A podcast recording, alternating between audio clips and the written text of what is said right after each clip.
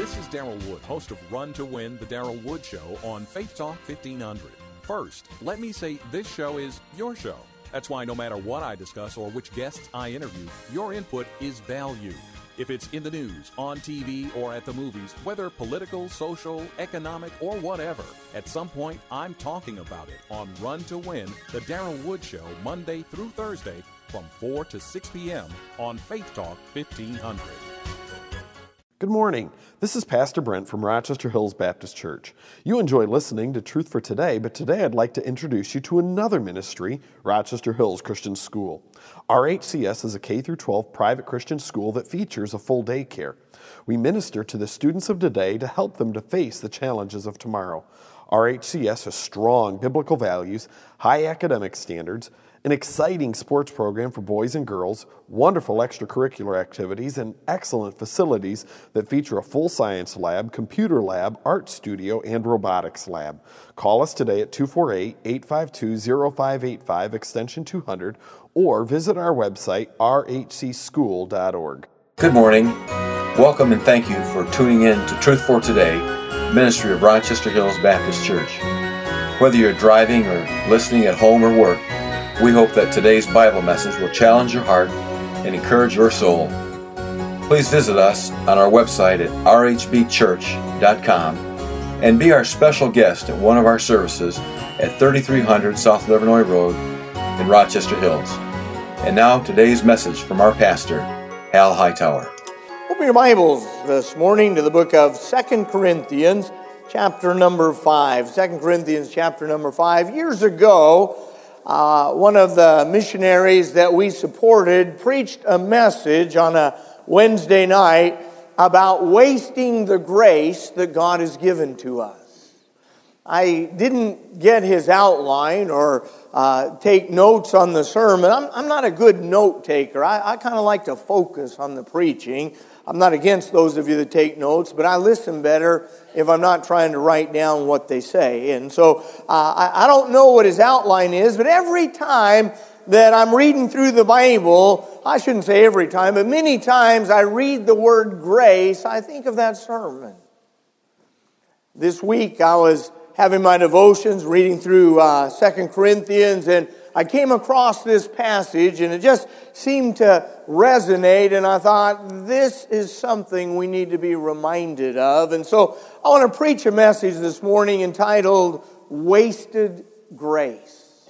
Wasted Grace. If you have your Bibles open, stand with me, please, and we'll begin reading in verse number 17. That's a familiar verse of Second Corinthians chapter 5. The Bible says, Therefore, if any man be in Christ, he's a new creature. All things are passed away. Behold, all things are become new. And all things are of God, who hath reconciled us to himself by Jesus Christ, and hath given to us the ministry of reconciliation, to wit, that God was in Christ, reconciling the world unto himself, not imputing their trespasses unto them, and hath committed unto us the word of reconciliation. Now then, we are ambassadors for Christ, as though God did beseech you by us we pray you in Christ's stead be you reconciled to God. For he hath made him to be sin for us who knew no sin, that we might be made the righteousness of God in him. We then, as workers together with him, beseech you also that you receive not the grace of God in vain. Well, that's an interesting scripture because he's just told us about the mighty works of grace, and then he warns us let's be sure that the grace we've received is not in vain. Father, I ask you to bless this morning as we look at this passage of Scripture. I pray you'd help me to be a help. I pray this message would challenge us, convict us if necessary. If there's somebody not saved, pray he or she would get saved. Lord, that each of us might be challenged. And then, Lord, I pray you bless the invitation to follow in Jesus' name. Amen. Be seated, please. We love that song, Amazing Grace. How sweet the sound that saved a wretch like me. In fact, uh, we went to uh, Hannah Bosner's senior recital. Uh, uh, I don't know if you know, she plays the piano pretty well. It was just amazing, and she concluded her recital with Amazing Grace. And it was just a reminder of what God has done for us. Grace means getting what you don't deserve.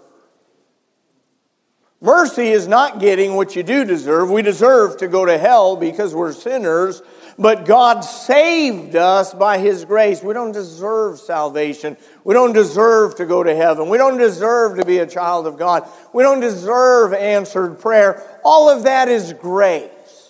And if you read through the scriptures, you'll find there are different kinds of grace. There is grace for salvation.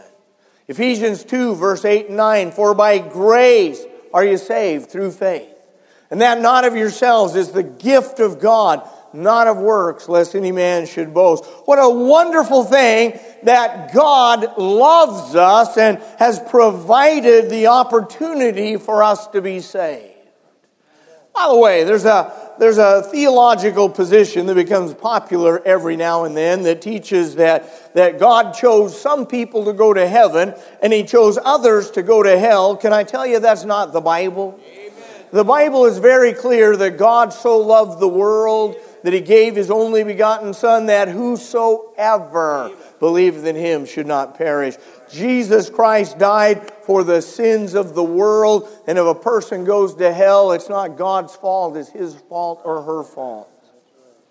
That's a different sermon, but I just thought I'd throw it out there because the grace of God has appeared to all men. That's what the Bible says. And so that salvation that comes because God loved us and provided the opportunity. And when we receive that grace, the scripture says we become a new creature in Christ. Old things are passed away. Behold, all things are become new. You get a new destiny. Prior to salvation, you were headed to hell. When you get saved, you're on your way to heaven. Prior to salvation, you lived for yourself. Hopefully, now that you are saved, you're living for God. I like the song the teenagers sing, The Things I Used to Do, I don't do them anymore. Why? Because I've been changed. Now, I realize it's a process, but thank God that it's possible because of the grace of God. It's not because you're a good person or I'm a good Christian, it's because God is a great God. And so by grace we're saved, but the Bible teaches that we ought not to receive that grace in vain. So it's possible to waste that grace that brings salvation. How do you do it? Well, first of all, by not being saved. I was talking to a fellow just this past week, and he said, You know, I, I plan to probably get saved someday, but I'm just not ready. You can't talk somebody into getting saved, but, but, but a person who, who is toying with the idea of getting saved but hesitates, the, the reality is they don't grasp the whole situation. You see, if you're not saved, you are one heartbeat away from dying and going to hell and forever being separated from God. You are one decision against, uh, uh, or one decision short of securing your eternal destiny in heaven forever and ever. Why in the world? That's like your house is on fire and you're standing in the doorway going, you know, I don't know if I should leave or not. It makes no sense.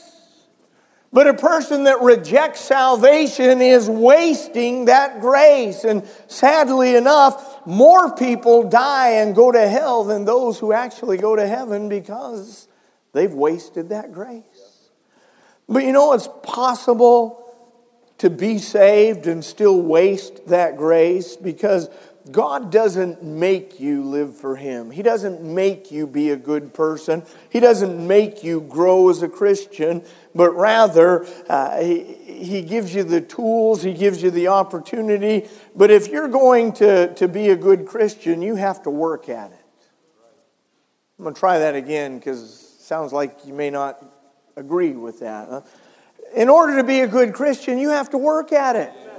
Yeah, it's, it's a process. Obviously, it's growth. But you don't serve God by accident. You serve Him because you choose to serve Him. You serve Him because you choose to do what's right. Which brings me to my next point, and that's the grace that brings sanctification. Sanctification simply means that we are set apart for God. Let me illustrate it like this.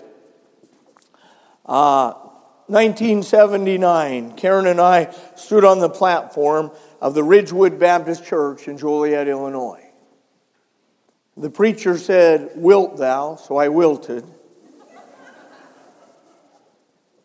I don't remember much of the sermon. My favorite part was, You may kiss the bride.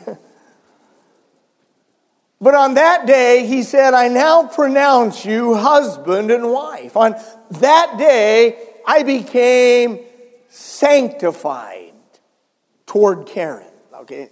Set apart, sanctification means set apart. That means from that day forward, Karen is my wife. Karen is the object of my affection. Karen is, is my partner for life. I am I, I'm sanctified. I'm set apart. Suppose I would have said, Hey, Karen, how about if every other Tuesday I just go on a date with somebody else? In, to keep my skills sharp. You know, you use it or lose it. That's not going over good at my house, and I don't think it's going over good at your house. No, no. I, I, I, on that day, I was set apart from every other female in the world as anything other than just a casual acquaintance. I'm, I'm set apart. I, but I'm set apart to Karen. Set apart from everything else, set apart to Karen. That's what sanctification means. We're set apart from wickedness and evil and ungodliness, but we're set apart to God. That's sanctification. Listen, uh, the, you, you, needn't turn there, but the Bible tells us that in uh, Titus chapter 2, verse 11 and 12, it says, For the grace of God that bringeth salvation hath appeared to all men, teaching us, denying ungodliness, worldly lust, we should live soberly, righteously, and godly in this present world. And so we have that wonder of sanctifying grace the grace of God that bringeth salvation hath appeared to all men. That means if you're saved, and anybody can be, if you're saved, God has given you the grace to be set apart to Him. The grace of God that bringeth salvation hath appeared to all men, teaching us that denying ungodliness and worldly lust, we, we learn through the conviction of the Holy Spirit. Did you ever start to do something wrong and a little voice inside said, uh uh-uh, uh, uh-uh, don't do that, don't do that? Did you ever feel a little nudging at your heart saying, you ought to be in church? You ought to hand attract to that person? You ought to stop using that kind of language. That's the Holy Spirit teaching us about sanctification. And in case you don't listen well, how many of you men, your wife accuses you of not listening? Ladies, this is biological. We can hear while we're doing something else. The fact that we choose not to respond doesn't mean we didn't hear. It just means we choose not to respond. Because biologically, you have the chromosome that allows you to ask us again and again and again and again. It all works together, it's a perfect fit.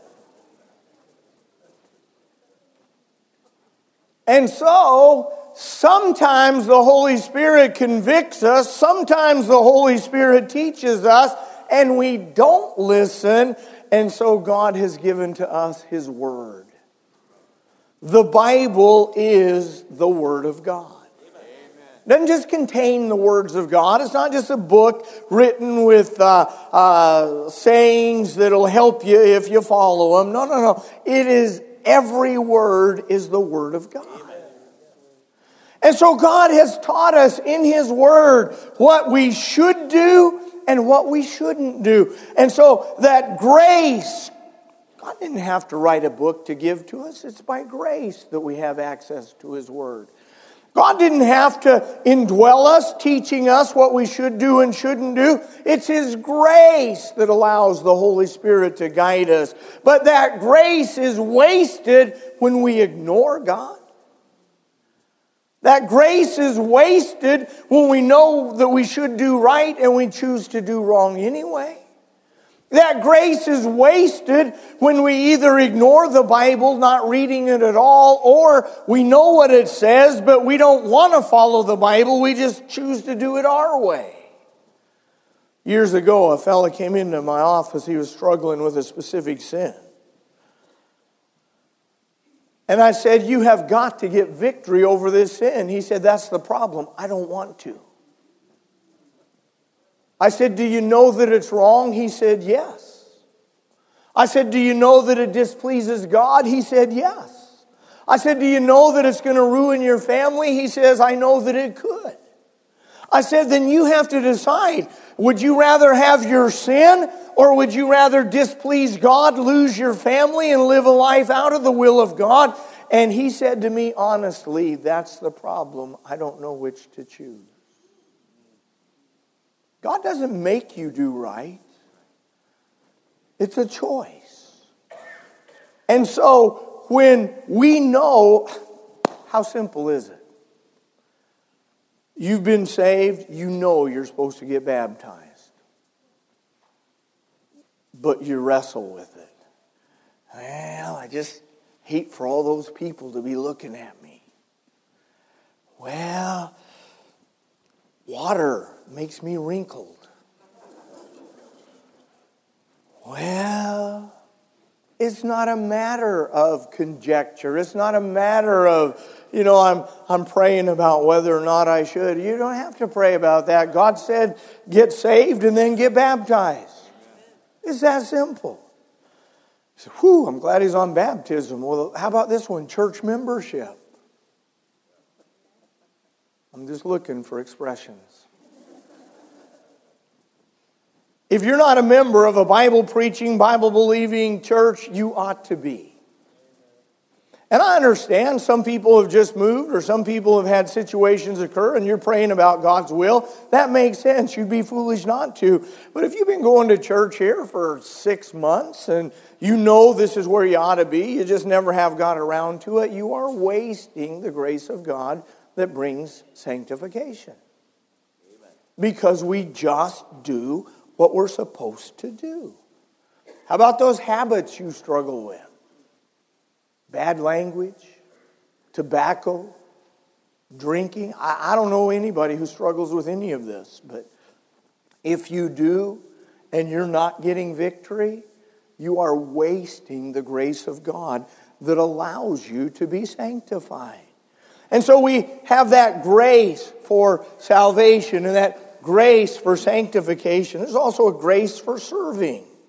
1 Peter 4, verse 10 As everyone hath received the gift of God, even so minister the same one to another as good stewards of the manifold grace of God.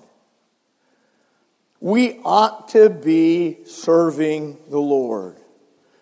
You saw in the video uh, about the soldier ministry, one of the great blessings to Tabernacle Baptist Church is that soldier ministry, uh, first of all, obviously, to be able to reach those soldiers with the gospel, but secondly, it provides an avenue of service. Probably, uh, at least uh, when, when uh, I was there, uh, and I'm sure still, we had uh, at least 100 people who were trained to work the altar to lead the soldiers to Christ. We had uh, eight serving teams with a minimum of eight people on them. So we had 64 people who every eight weeks would serve the soldiers. We had uh, little boys and girls that would pass out the We had uh, uh, just uh, bus drivers, as many as 27 buses. Opportunities to serve. You say, well, we, we don't have a soldier ministry here. No, we don't. But we still have a bus ministry. Amen. We still have Awana. Amen. We still have Sunday school. We still have music. We still have ushers. We still have a Christian school. We still have, we still have, we still have, we still have. If you don't serve, it's your choice. It's not because there's nothing to do. And so God's given us the grace. Some have tools. Uh, some people are excellent teachers. You ought to be teaching. Some people have wonderful musical abilities. You ought to be in the choir or the orchestra. Uh, well, you know, I'd like to be in the choir, but I'd probably have to come to practice. You don't understand. I, I, I get my nap on Sunday afternoon. I wonder how that's going to work at the judgment seat of Christ. The Lord says, I, I gave you these abilities and these talents, and you didn't use them. Lord, you don't understand. I had to get my nap. I'm guessing that's not going over real well. In fact, if I understand the scripture right, that is wasted grace. Wasted grace. And so we, you know, God gives us grace for soul winning. Let me read you the verse. That's telling others about Christ. Grace for soul winning. The Bible says, Wherefore, Ephesians 3 7, Wherefore I was made a minister according to the gift of the grace of God given unto me by the effectual working of His power. We have grace that, that allows us to be involved in something that's eternal. Look, you can't save anybody. I can't save anybody. Only God saves. But we get the privilege of telling others about Christ and then watching God work. What a wonderful day that was when Shannon Stillfried called the church and Pastor Russ talked to her and found out that she wasn't saved and led her to Christ on the phone.